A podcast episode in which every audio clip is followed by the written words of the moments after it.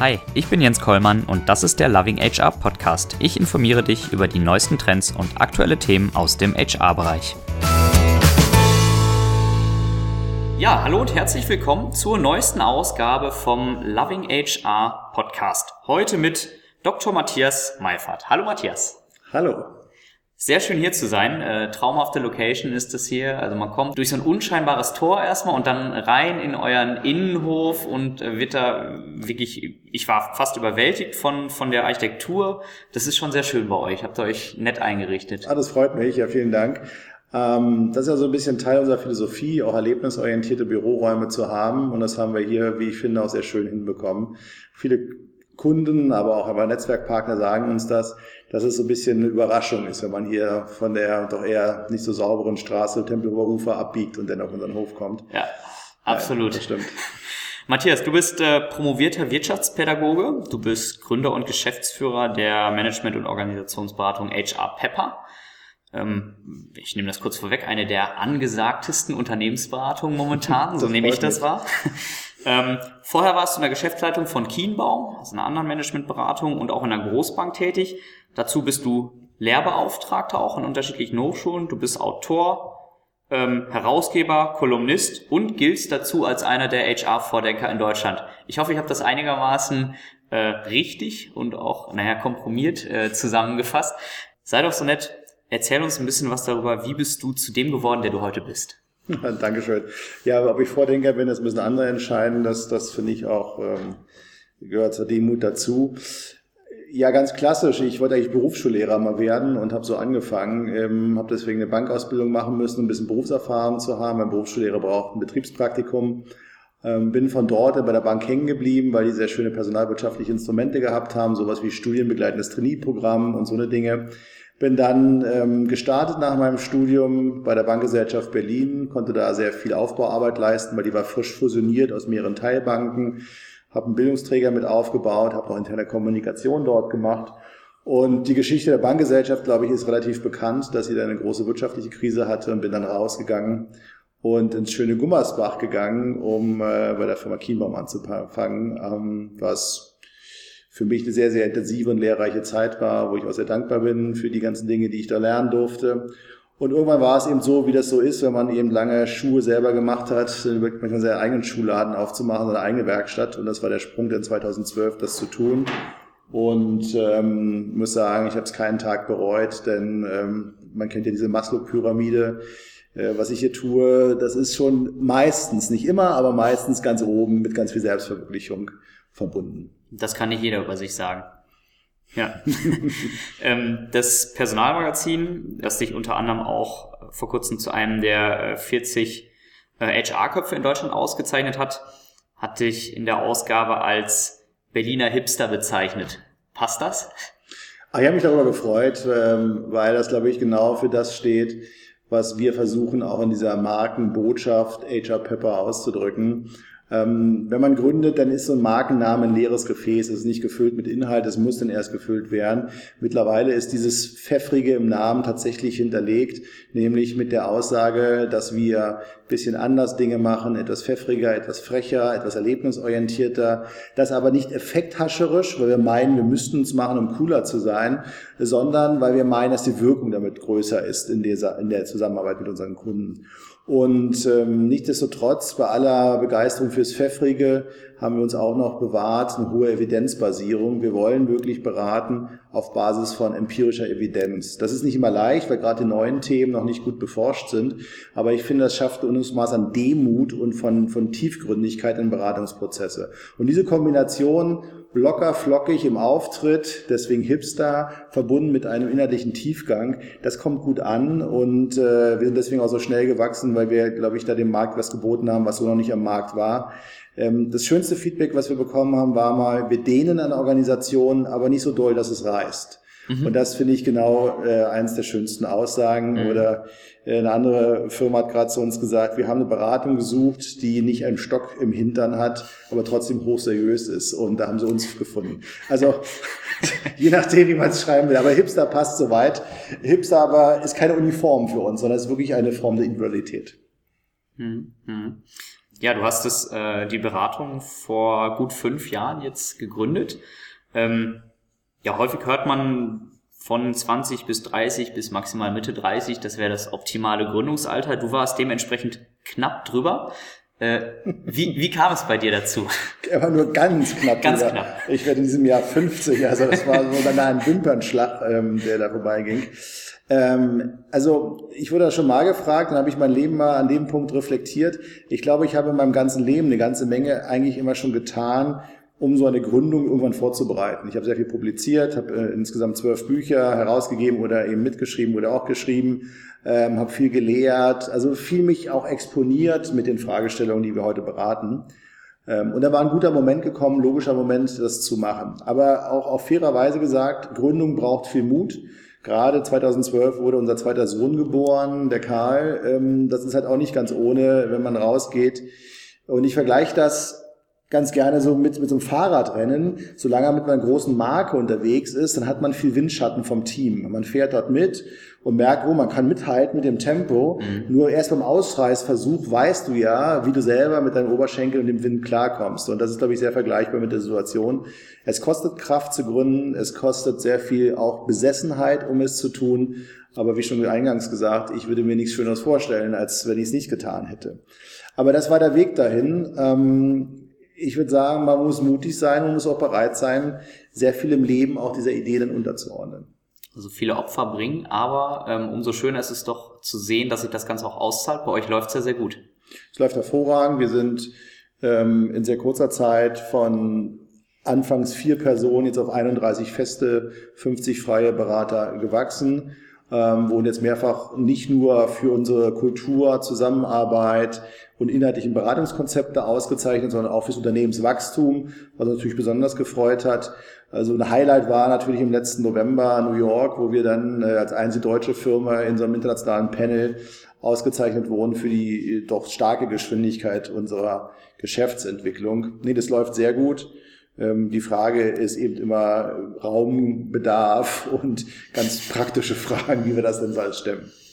Ja, also äh, hat's ja im, im Vorfeld schon kurz angesprochen vor Aufnahme des Podcasts, dass ihr auch räumlich an eure Grenzen stoßt hier an eurem Standort, den aber trotzdem gerne beibehalten wollt. Ja, absolut. Also wer schon mal ein Bild von unserem Hoffest gesehen hat und diese Remise mit diesem Klinkerbau äh, sieht, der wird verstehen, dass das auch ganz stark für uns identitätsbildend ist. Also es gab schon viele Kollegen, die anfingen bei uns, die dann am ersten Tag getwittert haben, oh, ich bin bei Harry Potter gestartet, es hat so ein bisschen so eine Anmutung hier. Ähm, nein, also das ist für uns ganz stark identitätsbildend. Es gibt so ein paar Fantasien hier am Standort zu wachsen.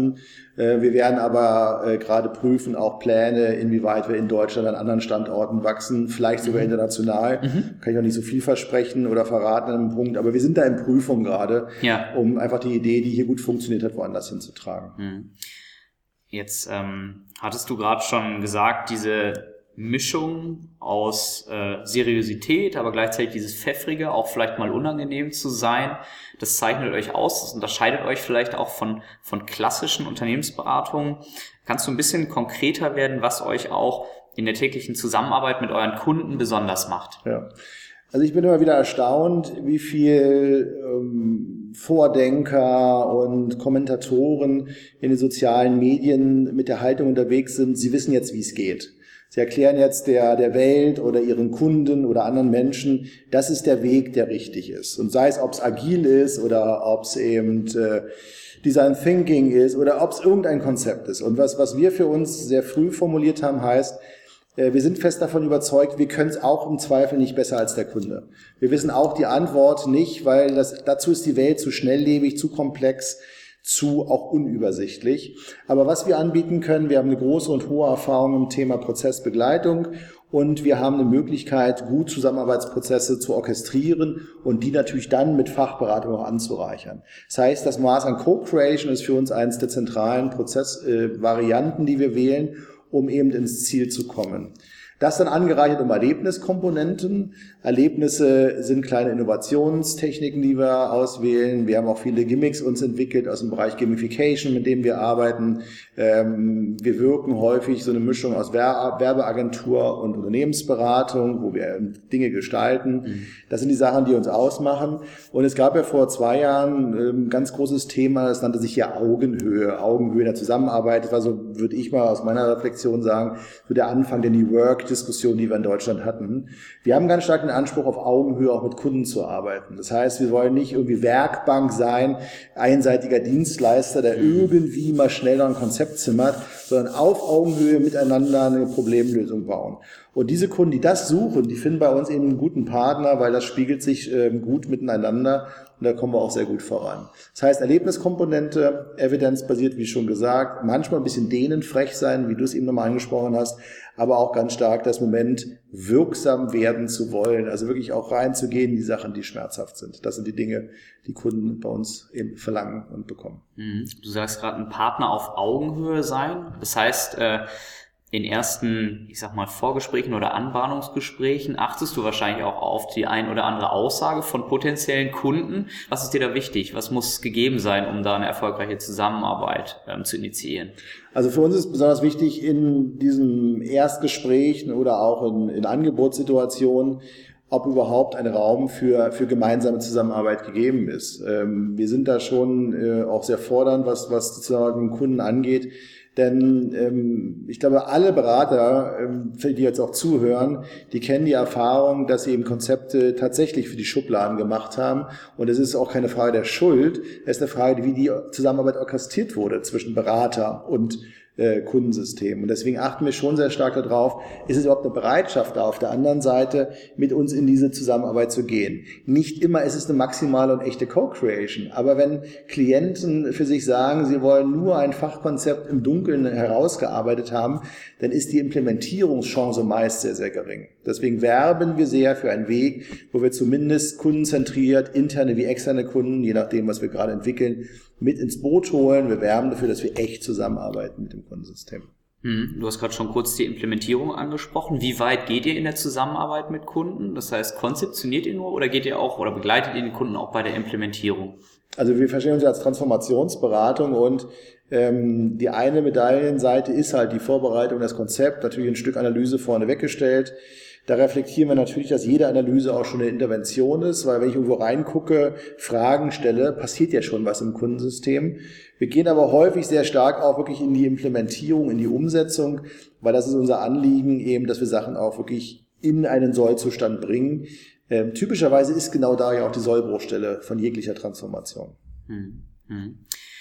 Jetzt könnte man HR Pepper sicherlich auch noch als Startup bezeichnen. Und du sagst ja auch, dieses Startup-Denken ist auch ein Teil eurer Identität.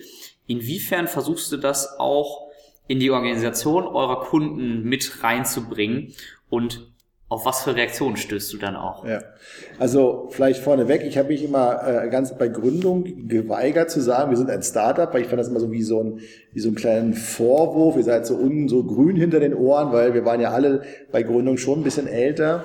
Äh, auf der anderen Seite ist das mittlerweile auch Prinzip von uns. Wir sagen, wir wollen ja auch Start-up bleiben, weil ich das stark für mich mittlerweile verbinde mit hungrig sein, gucken, was draußen los ist, agil sein, schnell in der Umsetzung. Wir können ja später nochmal drüber reden, wie wir uns intern aufgestellt haben, weil das, mhm. glaube ich, spiegelt das stark. Mhm. Ähm, natürlich bringen wir auch Kundensystemen unsere Konzepte mit und zeigen, wie wir es gemacht haben. Ähm, wir versuchen da auch sehr glaubhaft zu sein, weil viele der Konzepte, die wir beraten, versuchen wir auch nach innen umzusetzen. Aber das ist so ein bisschen wie in der Sterneküche. Man muss, glaube ich, als Restaurantkritiker oder als Restaurantberater nicht der bessere Koch sein. Also man muss nicht alles tatsächlich selber schon erprobt haben. Vieles davon haben wir erprobt. Ähm, aber natürlich gibt es eine zentrale Einfallstelle, die heißt, ihr seid 31 plus 50 Freie. Äh, das passt bei 5000 oder 10.000 Menschen in der Organisation im Zweifel nicht. Und diese, diesen Einwand muss man auch sehr ernst nehmen an der Stelle. Mhm. Aber es ist ein Modell auch. Wir bieten uns natürlich als Modell auch an, wie wir zusammenarbeiten. Mhm. Was sind momentan die größten Herausforderungen eurer Kunden? Also die Kernfrage beschäftigt im Moment alle, was kommt in Zukunft auf uns zu, in welcher Intensität kommt das auf uns zu und wie antworten wir darauf. Natürlich kann man jetzt verkürzen und sagen, Moment ist der Mega-Hype, es, es, hat alles was mit was Digitalem zu tun. Mhm. Das mag ja auch so sein, dass vielfach das durch digitale Geschäftsmodelle herausgefordert wird. Ich würde es aber wirklich generell erfassen. Es ist nicht nur eine Frage von Frage Technologisierung, Digitalisierung. Es ist eine Frage, wie sich Märkte verändern, wie sich Konsumentenverhalten verändert, wie Zinsniveaus aussehen, wenn wir bei Banken jetzt zum Beispiel mal hinschauen. Also diese ganze grundsätzliche Frage, wie müssen wir uns heute verändern, damit wir eine Zukunft haben, das ist eigentlich die zentrale Anforderung, die uns herangetragen wird. Und da purzeln dann raus Fragen wie, äh, wie sieht die zukünftige Sollkultur dazu passend aus? Wie entwickeln wir in einem Umfeld, was so unstetig geworden ist, Strategien? Wie sieht Personalentwicklung aus? Wie, wie orientieren wir uns und wie bereiten wir uns auf eine Zukunft vor, die einfach nicht im Nebel liegt, aber die tatsächlich erkenntnismäßig im Nebel liegt. Wir wissen zu wenig. Und es gibt natürlich auch aus der digitalen Diskussion heraus Bedrohungen. Ähm, wenn man die pessimistisch an sich heranlässt, dann kann man schon sagen, naja, das Morgen gibt's halt möglicherweise nicht mehr. Deswegen brauchen wir halt ähm, viele auch gute Diskussionen, wo wir Antworten für die Fragen generieren. Mhm. Äh, du hast gerade schon ein bisschen angedeutet, es gibt ähm, verbunden mit dieser digitalen Transformation viele Menschen, die das Thema auch pessimistisch sehen. Was erwartest du denn persönlich ähm, ja, für eine Situation in, denken wir mal, fünf, zehn, zwanzig Jahre voraus? Wie, wie wird unsere Arbeit dann aussehen? Ja. Und werden die Menschen überhaupt noch Arbeit haben? Ja. Also ich fange mal im Kleinen an, weil das mich als Unternehmensgründer natürlich auch sehr beschäftigt. Wie wird unsere Welt sich verändern? Da haben wir vor ähm, knapp anderthalb Jahren hier ein Gipfeltreffen gehabt von people-orientierten Beratungen, haben darüber nachgedacht, wie wird uns eigentlich selber die digitale Welt auch äh, verändern oder wird das was mit uns machen. Äh, natürlich werden die ganzen Analytics-Themen dazu führen, dass im Zweifel andere Player im Markt bessere Daten haben wird als die klassischen Beratungsunternehmen. Schon eine Google weiß heute wahrscheinlich mehr über Mitarbeiter, als äh, jeder äh, Headhunter generieren kann, indem man ein Interview mit jemandem führt, beispielsweise. Also da wird es eine Bewegung auch geben, da wird es neue Marktteilnehmer geben, es wird auch in den Organisationen immer mehr eigene Kompetenz geben, die vielleicht Beratung hinterfragt. Trotzdem glauben wir, zumindest wir als Pager Pepper daran, dass die Beratung mit Menschen und für Menschen immer ein Thema bleiben wird, weil egal wie die Digitalisierung uns verändern wird, es wird die Dinge, die da wirklich der Faktor Mensch in Organisationen bringen kann, das wird auf Sicht eine Maschine wahrscheinlich nicht bringen können. Bei aller Euphorie, was künstliche Intelligenz angeht. Mhm. Die andere Frage, die du ansprichst, ist der Punkt, wie wird sich Erwerbsarbeit verändern? Natürlich ist es eine, eine, eine Binsenweisheit zu sagen, dass transaktionale Aufgaben immer schneller und deutlicher automatisiert werden. Ich frage mich eher umgekehrt, viele Dinge sind heute auch gar nicht automatisiert, wo man eigentlich davon ausgehen sollte, dass sie schon längst automatisiert wären. Ich mache ein Beispiel. Die Hochstapellager der bekannten Online-Versender sind häufig noch Manpower getrieben und nicht Roboter getrieben. Wo mhm. fragt man sich schon, wie kommt das eigentlich? Ja oder ähm, das ganze Thema Parkuhren in Deutschland, Bürgerämter und so weiter. Mhm. Ich glaube, da ist eine Menge Musik drin. Wir werden da dramatische Veränderungen sehen, aber da ist Deutschland eben auch ausreichend langsam. Das dauert halt alles. Das dauert alles auch im Vergleich zu den baltischen Staaten, mhm. wo man viel, viel schneller und viel, viel dramatisch deutlicher Dinge verändert hat. Aber die Frage, wie werden wir arbeiten? Natürlich wird die Frage irgendwann gestellt werden müssen, ob der Erwerbsgesellschaft die Arbeit nicht ausgeht und deswegen fordern ja einige CEOs auch sehr deutlich schon, wir müssen über die Frage von einem Grundeinkommen nachdenken. Ob das die Lösung ist, weiß ich auch nicht, aber wir müssen uns tatsächlich irgendwann die Gedanken machen, was Menschen in einer Gesellschaft tun, die nicht arbeiten. Weil im Moment ist es nach wie vor einer zentralen sozialen Faktoren und gesellschaftlichen Anerkennung, wie ich arbeite und was ich arbeite. Mhm. Bist du generell da eher Pessimist oder Optimist? Also sagst du, es wird auch die Arbeit wird sich verändern, aber die Menschen werden immer Arbeit haben? Oder nee, tatsächlich werden wir in einigen Jahren einem Heer von Arbeitslosen gegenüberstehen? Ich weiß nicht, ob das so, also ich bin eher ein Stück optimistisch, was aber trotzdem Härten für den Einzelnen bedeuten kann. Ich mache ein Beispiel, die Deutsche Telekom hat ja auch ähm, durch die ganz anfängliche Digitalisierung Ende der 80er Jahre, Anfang der 90er Jahre auch viele Berufsbilder auf einmal verloren, Relais, Mechaniker, wie sie alle hießen ähm, die konnten zum Teil auch nicht umgeschult werden oder aber die Kanäle gebuddelt haben und so weiter. Ähm, das, das, das wird uns ereilen. Auf der anderen Seite werden ganz neue Berufe entstehen, sodass für junge Leute, die Lust haben zu lernen, also es ist aber nicht nur eine Frage des Alters, also Menschen, die lernen wollen, wird es immer noch Tätigkeiten geben. Trotzdem mag es Härten geben in dem Zusammenhang.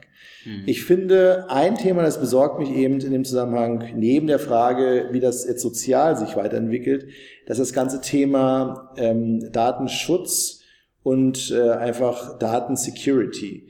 Denn äh, wenn wir das weiterdenken, dass wir uns immer weiter abhängig machen von gut unterstützenden EDV und Digitalsystemen, dann müssen wir auch immer wieder die Frage stellen, wie sicher sind eigentlich diese Systeme und inwieweit liefern wir uns möglicherweise dann auch Personen aus, die nicht es gut mit uns meinen. Und das ist etwas, glaube ich, wo auch Politik, wo Regulatorik im hohen Maße hingucken muss.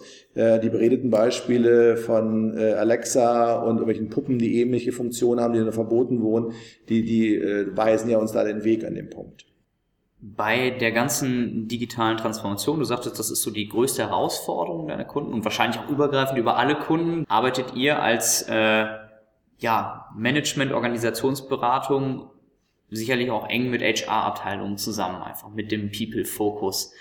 Wie ist das aus deiner Sicht? Treibt HR dabei an und enabled die Unternehmen auf die digitale Transformation zu reagieren und proaktiv auch? Oder äh, wird HR eher mitgezogen?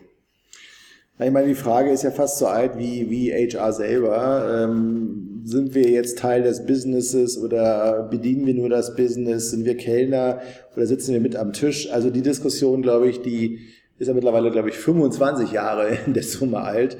Ähm, es wird jetzt argumentiert, und das würde ich unterstützen auch, es ist wieder mal eine Chance da, über die Frage der digitalen Transformation HR eine andere Rolle zuzuweisen.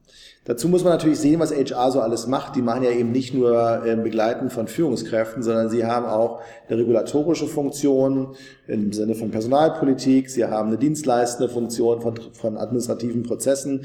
Sie haben dann eine beratende Funktion und vielleicht auch eine Impulsfunktion, wenn es um das Thema Change und Veränderung geht.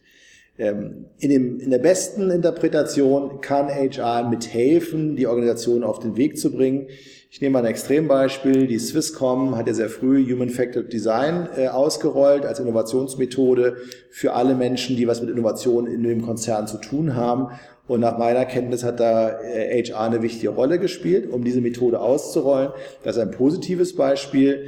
Ich glaube aber, äh, gerade in großen Organisationen ist es auch gar nicht so einfach, diese Rolle so einzunehmen, um dieses Ausrollen hinzubekommen. Ich wünsche es HR, das zu tun. Aus der Diskussion der letzten 25 Jahre würde ich sagen, die, die Prognose ist jetzt nicht so übermäßig optimistisch, dass HR nun gerade jetzt bei diesem Thema ganz anders wird. In Klammern, das hat natürlich viel mit den Menschen auch zu tun, die in HR arbeiten. Wir haben ja sehr klassische Karrieremodelle, die so ein bisschen Elfenbeinturm orientiert sind. Einmal HR, immer HR. Wenn wir da anfangen würden, Rotation stärker zu sehen, könnte ich mir vorstellen, dass es leichter fällt, weil ein ehemaliger Werksleiter, der jetzt HR macht, dem hört man vielleicht nochmal anders zu, als jemand, der 20 Jahre HR gemacht hat in dieser Frage. Mhm. Stichwort Rotation. Was muss generell aus deiner Sicht ähm, passieren, damit sich vielleicht auch HR in seiner Rolle weiterentwickelt? Also das wäre ein Beispiel, die, die Frage von, was haben wir für Profile in HR? Stichwort Rotation, Stichwort auch andere Profile. Ich könnte mir auch vorstellen, dass es beispielsweise zum guten Ton gehört, wenn jemand Führungskraft werden will, dass er eben auch eine Pflichtstation in HR hätte. Das wäre sozusagen aus diesem Bereich, was für Kompetenzen haben wir eigentlich in mhm. HR. Die andere Frage, die sich natürlich stellt, ist, ähm, inwieweit HR die Kompetenz für sich entwickelt, in diese Diskussion hineinzugehen. Und das hat für mich viel mit dem mentalen Modell zu tun. Sehe ich mich überhaupt in der Rolle, das Business meines Kunden verstehen zu wollen? Wenn wir in Veranstaltungen sind, wo wir HR-Manager befähigen, das machen wir für einige Kunden, das sind so häufig typischerweise HR-Institut, wo Sachen entwickelt werden, dann kommt ganz häufig das Bild, ähm, nein, ich habe gar nicht die Zeit, auch in die Fachmesse zu gehen. Ich habe gar nicht die Zeit, auf den Fachkongress zu gehen. Und das ist natürlich schade, weil wenn ich mich schon mental äh, beschränke und sage, ich bin nur in der Welt der Arbeitnehmer und der Arbeitsbeziehung unterwegs, dann fällt es mir schwer, das Business auch zu verstehen. Mhm. Mein Traum wäre auch, dass ein guter HR-Kollege vielleicht den Business Manager auf Dinge bringt, auf die er vielleicht selber gar nicht in seinem Business gekommen wäre. Das wird jetzt nicht immer passieren, aber wenn man ein, zwei Mal so einen Impuls gesetzt hat oder einfach mal die Frage gestellt hat, dann gewinnen wir schon eine ganze Menge an der Stelle. In dem Sinne, aus deiner Sicht auch eine Weiterentwicklung des HR-Business-Partner-Modells notwendig oder wünschenswert? Naja, ich glaube, das HR-Business-Partner-Modell, so gut es gedacht ist, so schwierig ist es halt realisiert. Also ich weiß, dass ein paar Kollegen ähm, gerade ganz intensiv diskutieren, noch eine Rolle oder die Rolle etwas anders zu schärfen. Ähm, ich bin da eher vielleicht ein bisschen pragmatischer. Ich glaube, wir gewinnen, wenn wir die HR-Business-Partner-Perspektive anders ausstatten. Will heißen, pragmatischer dafür sorgen, dass sie wirklich in diesen Beratungsjob kommen und den Job machen können, den wir eigentlich verlangen oder sehen in der Rolle. Und das geht los bei, haben die die richtigen äh, KPIs dabei, um beraten zu können? Geht über das eben gesagte Thema, sind die mental vorbereitet auf ihre Rolle? Geht über Beratungshilfen? Geht bis zu dem Punkt, ob sie die zum Beispiel Vertriebsskills haben, wie gute Key Account Manager das auch haben, um wirklich gezielt beraten und beeinflussen zu können, meinen Businesspartner oder meinen Gegenüber, um das so mhm. zu formulieren. Und ich glaube, da, da spielt die Musik drin. Ob man jetzt eine dritte Rolle noch braucht, ich bin da eher skeptisch. Mhm. Okay, du hast äh, gerade schon angesprochen, das Thema lebenslanges Lernen wird auch immer wichtiger vermutlich. Auf der HR Pepper Website sagst du, dass du für erlebnisorientierte Lernformate brennst. Was bedeutet das aus deiner Sicht genau und wo geht die Reise deiner Meinung nach hin? Also was wir mit vielen Kunden aktuell diskutieren, ist die Interaktion von Lernraum, Lernmethode und auch Lerninhalt. Das heißt auch ein Stück Inszenieren von Lernumgebungen, dass davon ganz viel abhängt, ähm, wie gelernt wird. Natürlich gehört auch dazu die Erkenntnis, dass das Lernen im Classroom eben immer noch die schlechteste Variante ist im Vergleich zum Lernen in der realen Bedingung. Erlebnisorientiertes Lernen heißt für mich auch Lernen on Demand, also in dem Moment, wo ich tatsächlich einen Bedarf habe, etwas zu bekommen, das dann aber so aufbereitet, dass es eben leicht ist und nicht irgendwie schwer nachzuschlagen oder nachzuarbeiten ist. Erlebnisorientiertes Lernen heißt für mich in der Summe, dass wir das, was im Menschen sowieso drin steckt, was er beim Hobby oder was er im Freizeitsport auf jeden Fall macht, nämlich mit ganz viel Energie sich Inhalte anzueignen, dass wir das ein bisschen mehr in die Organisation bringen, dass diese Energie da ist, dass ich mit genauso viel Spaß und Lust lerne, wie ich es zu Hause freiwillig tue, um einen Segelschein zu erlernen, erlangen. Hm. Kannst du dich persönlich an ein Lernformat erinnern, was dir besonders positiv auch bei deinem eigenen Lernen in Erinnerung geblieben ist, was, wo du besonders viel mitnehmen konntest auch für dich? Also ich habe besonders viel auch durch Irritation gelernt, wo für mich am Anfang gar nicht klar war, was jetzt eigentlich hier die, die Situation ist. Und das setzen wir auch häufig ein, wenn es um große Transformationsfragen geht. Und das andere ist, ich habe ähm, sehr viel gelernt, auch gerade aus Situationen, ähm, die vielleicht auch nicht immer die angenehmsten waren. Stichwort kritisches Feedback, dieses Thema Scheitern.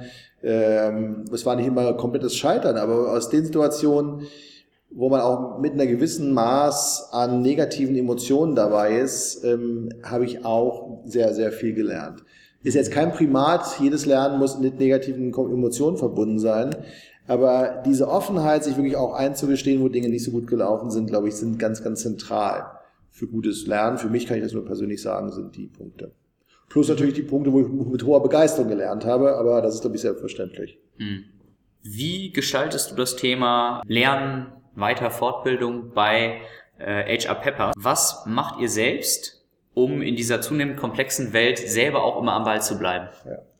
Ja, das ist in der Tat eine ganz, ganz kritische Frage, weil wir für uns auch aus dieser Startup-Idee, wie du sie eingangs gefragt hast, auch rausnehmen, dass wir uns immer wieder ein bisschen neu erfinden und weiterentwickeln, weil das, glaube ich, einfach wichtig in dieser schnelllebigen Zeit. Wir haben als erstes fürs Wissensmanagement ein, ein Social Collaboration Tool, wo alle daran partizipieren und darüber diskutieren und sich austauschen.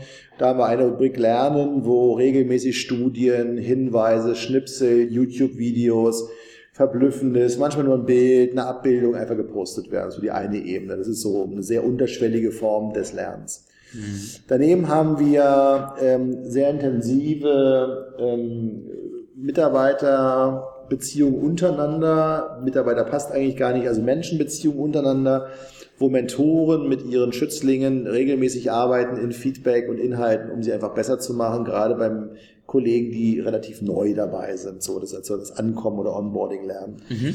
Dann haben wir das ganze Thema ähm, Weiterentwicklung. Wir arbeiten mit der Mercator Stiftung zusammen und haben pro Jahr zwei bis drei Kollegen ähm, im Leads-Programm der Stiftung, die dort als jüngere Berater eine Grundausbildung nochmal bekommen in klassischen Leadership-Techniken, aber sehr, sehr modern gewendet und sehr, sehr frisch. Mhm. Die erfahrenen Berater sind auf Konferenzen unterwegs, nicht nur als Sprecher auch, sondern auch als Teilnehmer. Ähm, das entsprechend in der ganzen Welt. Mhm. Dann machen wir sehr viel soziale Netzwerkarbeit, wo wir eben auch sehr viel nicht nur reingeben als Marketing, sondern ganz viel lernen. Jeder Twitter-Besuch oder LinkedIn-Besuch ist ja letztendlich auch eine Auffrischung eigener Inhalte, zumindest auf einer sehr groben Oberflächenebene. Ja, und nicht zuletzt ähm, lernen wir natürlich in der Projektarbeit oder Kundenarbeit immer wieder nochmal dazu. Ähm, ja, jetzt werden natürlich Kunden vielleicht fragen, warum zahlen wir denn, wenn wir daraus mhm. lernen? Aber die Interaktion ist klar, Bill. Also das ist wie beim Lehren. Nichts lernt man so gut wie das, was man gelehrt hat. Und das gilt für die Beratungsarbeit auch. Nichts lernt man so tief und so gut wie das, was man auch mal beraten und entwickelt hat mit einem Kunden. Lernen in der Kundenberatungssituation. Also viele Kunden erwarten wahrscheinlich von euch, dass ihr zumindest einen Schritt irgendwie voraus seid, auch um zu beraten. Aber stelle ich mir oftmals auch schwer vor, insbesondere in diesem Kontext digitale Transformation, weil einfach vieles ja, Neuland äh, ist, ne? sowohl für euch als auch für den Kunden. Wie, wie geht ihr damit um? Wie kommuniziert ihr auch da mit dem Kunden? Wie verdeutlicht ihr auch dem Kunden, dass natürlich auch ihr immer wieder neue Wege gemeinsam mit dem Kunden ja. geht?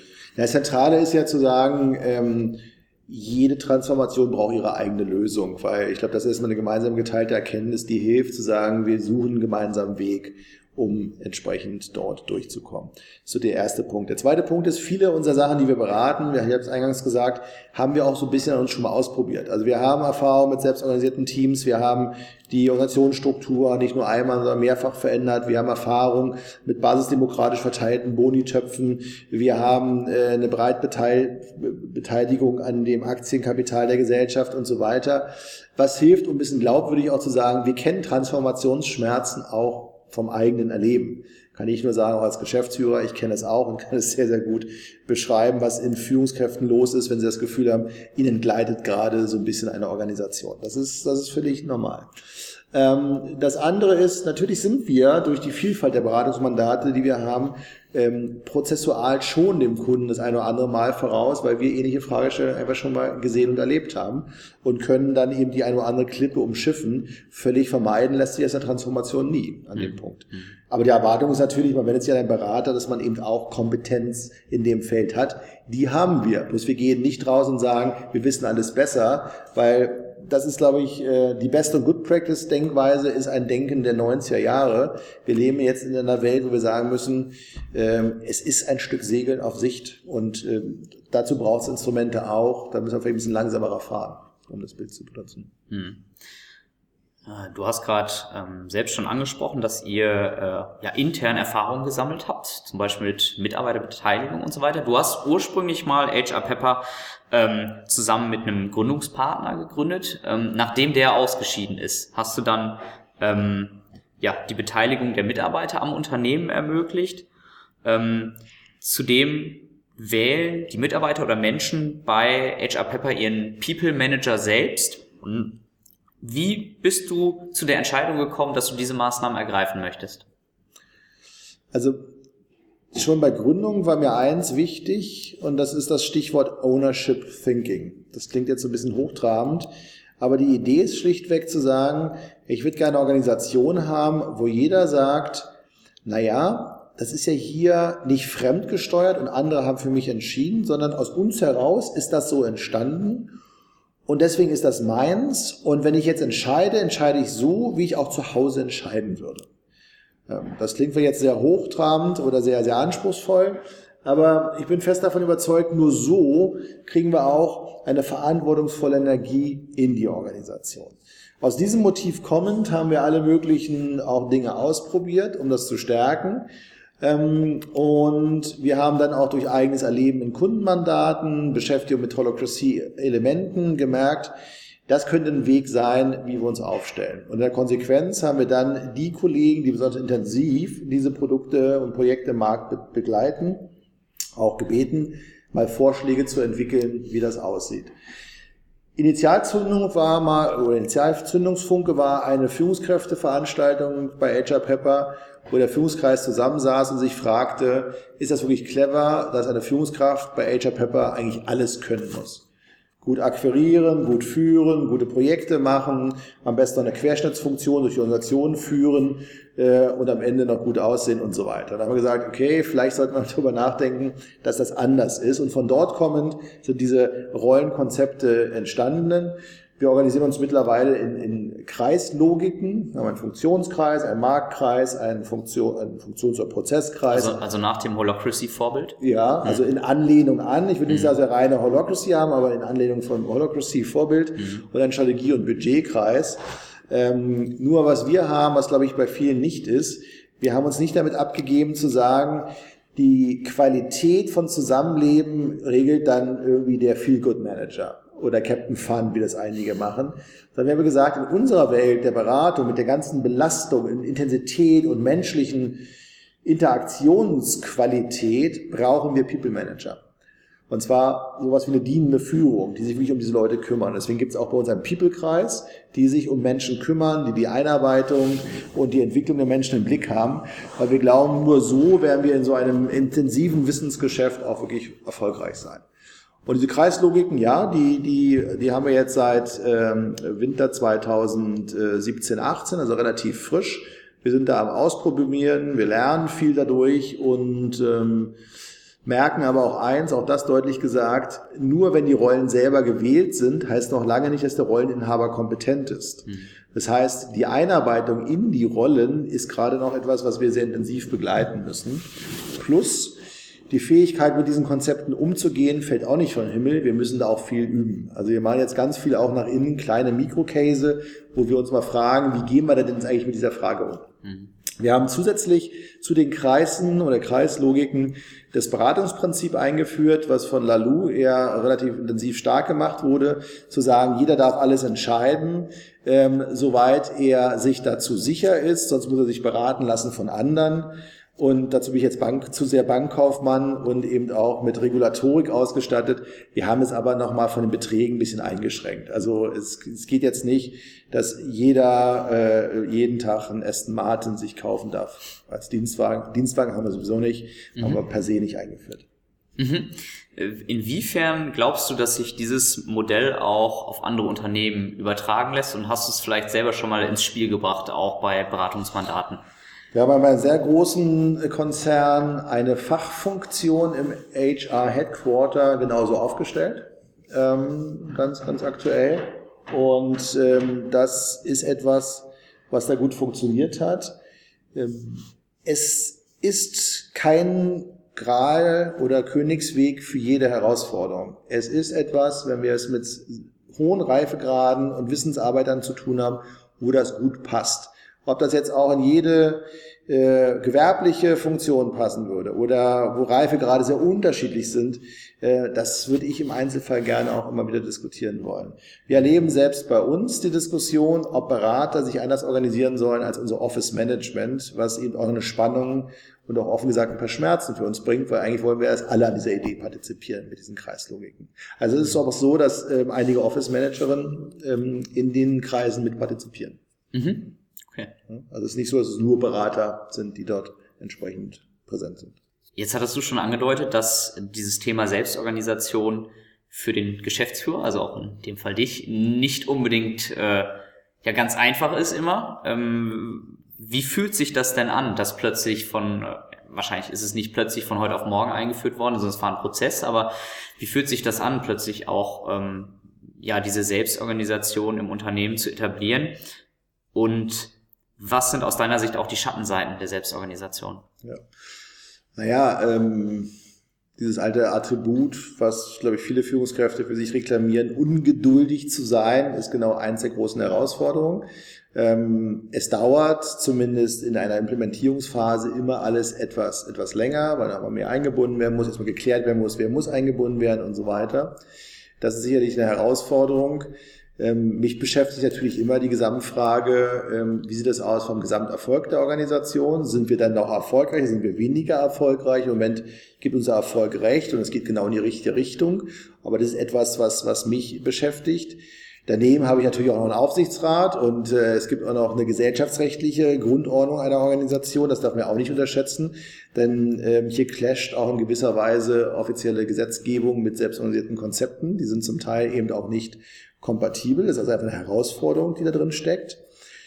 Die Schattenseiten sind sicherlich, was ich eben sagte, Kompetenz, Schattenseiten, die Herausforderung, Kompetenzentwicklung.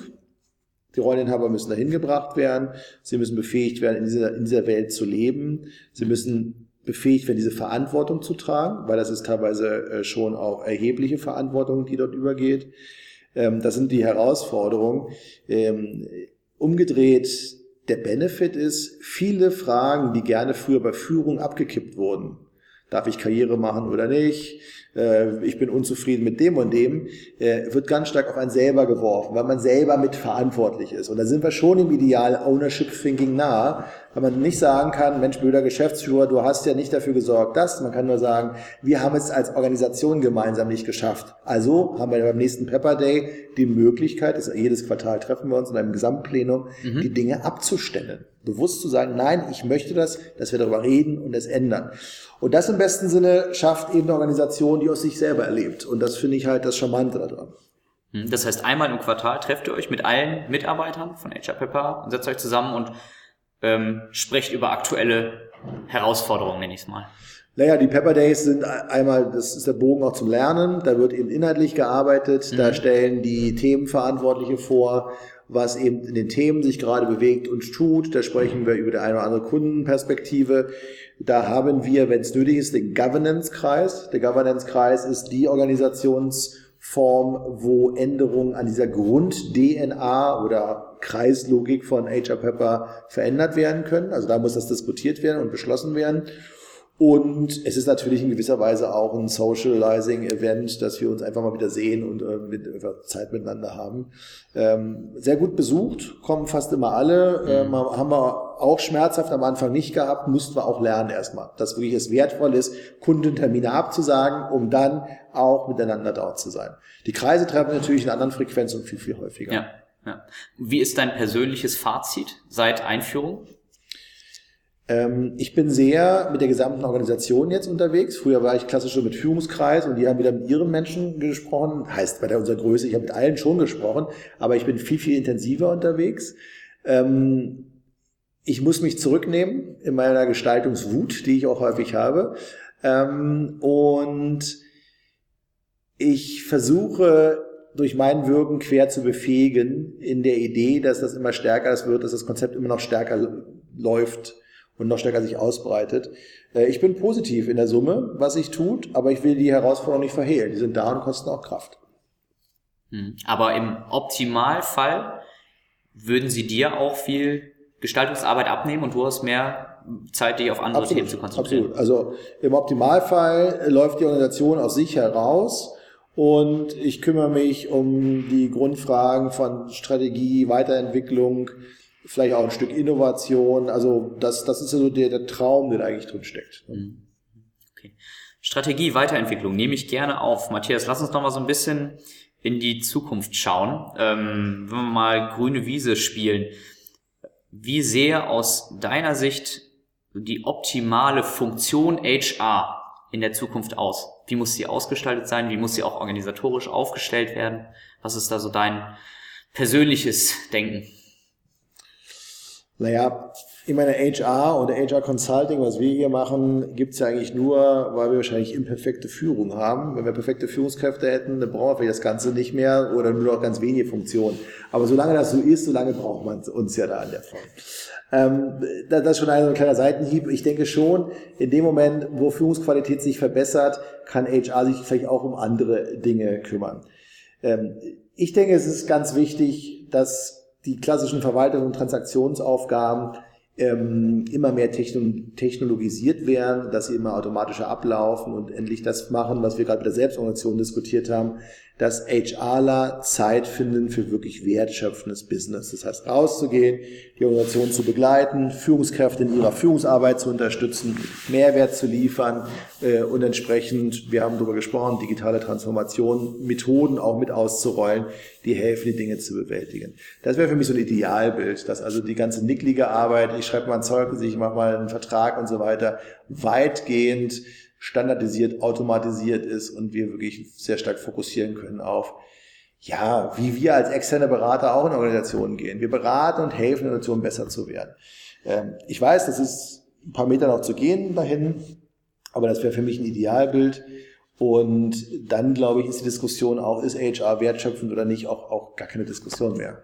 Solange wir aber hängen in dieser Twitter-Funktion, ein bisschen Betriebsrat, ein bisschen Arbeitsverträge, ein bisschen Mitbestimmung, ein bisschen äh, Tarifordnung, ein bisschen Arbeitsrecht, ein bisschen Abmahnung, ein bisschen Businesspartner, ein bisschen irgendwas, ähm, solange verlieren wir uns wahrscheinlich auch in der klaren Fokussierung der Aufgaben. Hm. Das heißt, aus deiner Sicht, Digitalisierung und alles, was sie an Möglichkeiten mitbringt, als Chance für HR, um sich auf die, in Anführungsstrichen, wirklich wichtigen Dinge zu fokussieren.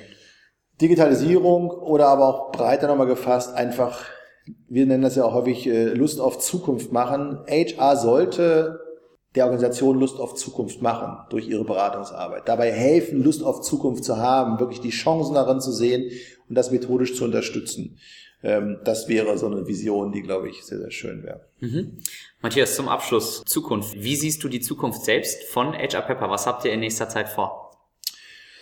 Ach, wir haben ganz schöne Sachen vor. Wir haben jetzt ganz frisch mit den Geschäftsführern von Wacken, das ist dieses Heavy Metal Forum oder Festival, eine gemeinsame Gesellschaft gegründet, wo wir immer vor Wacken eine Managementkonferenz machen wollen zum Thema Free to Rock, wie Rockmusik die Welt verändert hat. Mhm.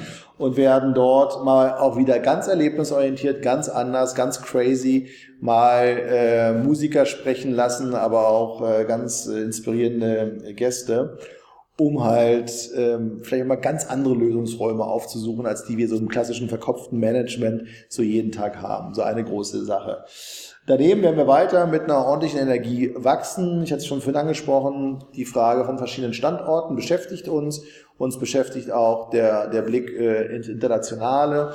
Und ähm, es gibt im Moment so ein paar ganz spannende Überlegung auch bezüglich vielleicht Akquisitionsobjekten, wo wir uns vergrößern könnten, ähm, wenn das dann irgendwie gelingt. Aber das ist auch unausgegoren, sind wir am gucken und am machen. Daneben ist die Marktposition, wie wir sie haben, das hast du ja eingangs so nett gesagt, ähm, äh, wie ich finde, gut gelungen. Wir haben eine gute Reputation, wir werden ernst genommen, wir werden aber auch mit der anderen Art der Leistung ernst genommen, so dass ich eine sehr positive Prognose auch für die nächsten Jahre habe. Nichtsdestotrotz müssen wir uns als Organisation auch immer wieder fragen, wie müssen wir uns weiterentwickeln, ein Stück neuer finden, um eben am Markt erfolgreich zu sein. Ähm, wir sind immer auf der Suche nach herausragenden äh, Beraterpersönlichkeiten, die Lust haben, mal mit uns zu arbeiten, bei uns zu arbeiten, in unserer Organisation zu arbeiten, die sagen, ich habe echt Bock auf diese Pyramide, so ein bisschen Maslow da oben mit der Selbstverwirklichung. Also wer das sucht und ähm, das aber auch in einem hochleistungsorientierten Umfeld finden will, der darf gerne auch mal vorbeikommen oder mal anrufen oder mal einen Kaffee trinken kommen. Sehr schön. Nehmen wir so mit. Matthias, äh, vielen herzlichen Dank für das spannende Interview. Vielen Dank dir. Ich glaube, es war sehr, sehr viel Input drin. Also ich, das äh, werde ich mir vielleicht äh, zu Hause erstmal nochmal auf halber Geschwindigkeit anhören. Liegt unfassbar viel drin. Herzlichen Dank dafür. Alles Gute für HR Pepper und äh, ja, viel Erfolg auch in der weiteren Zukunft. Danke dir. Vielen Dank. Mach's gut. Ciao. Ciao. Das war's für diese Woche mit dem Loving HR Podcast. Wenn dir der Podcast gefallen hat, freue ich mich sehr über eine 5-Sterne-Bewertung. Ich freue mich aber auch ansonsten über Feedback, Kommentare, Fragen und Anregungen. Gerne eine Mail an jens.kollmann at lovinghr.de. Folge mir gerne auf gängigen Social Media Kanälen wie beispielsweise Facebook, Twitter, LinkedIn und Xing. Schau auf meiner Website vorbei unter lovinghr.de oder abonniere meinen Newsletter und WhatsApp Service. Alle Links sind auch nochmal in den Shownotes hinterlegt. Vielen Dank fürs Zuhören und bis zum nächsten Mal beim Loving HR Podcast.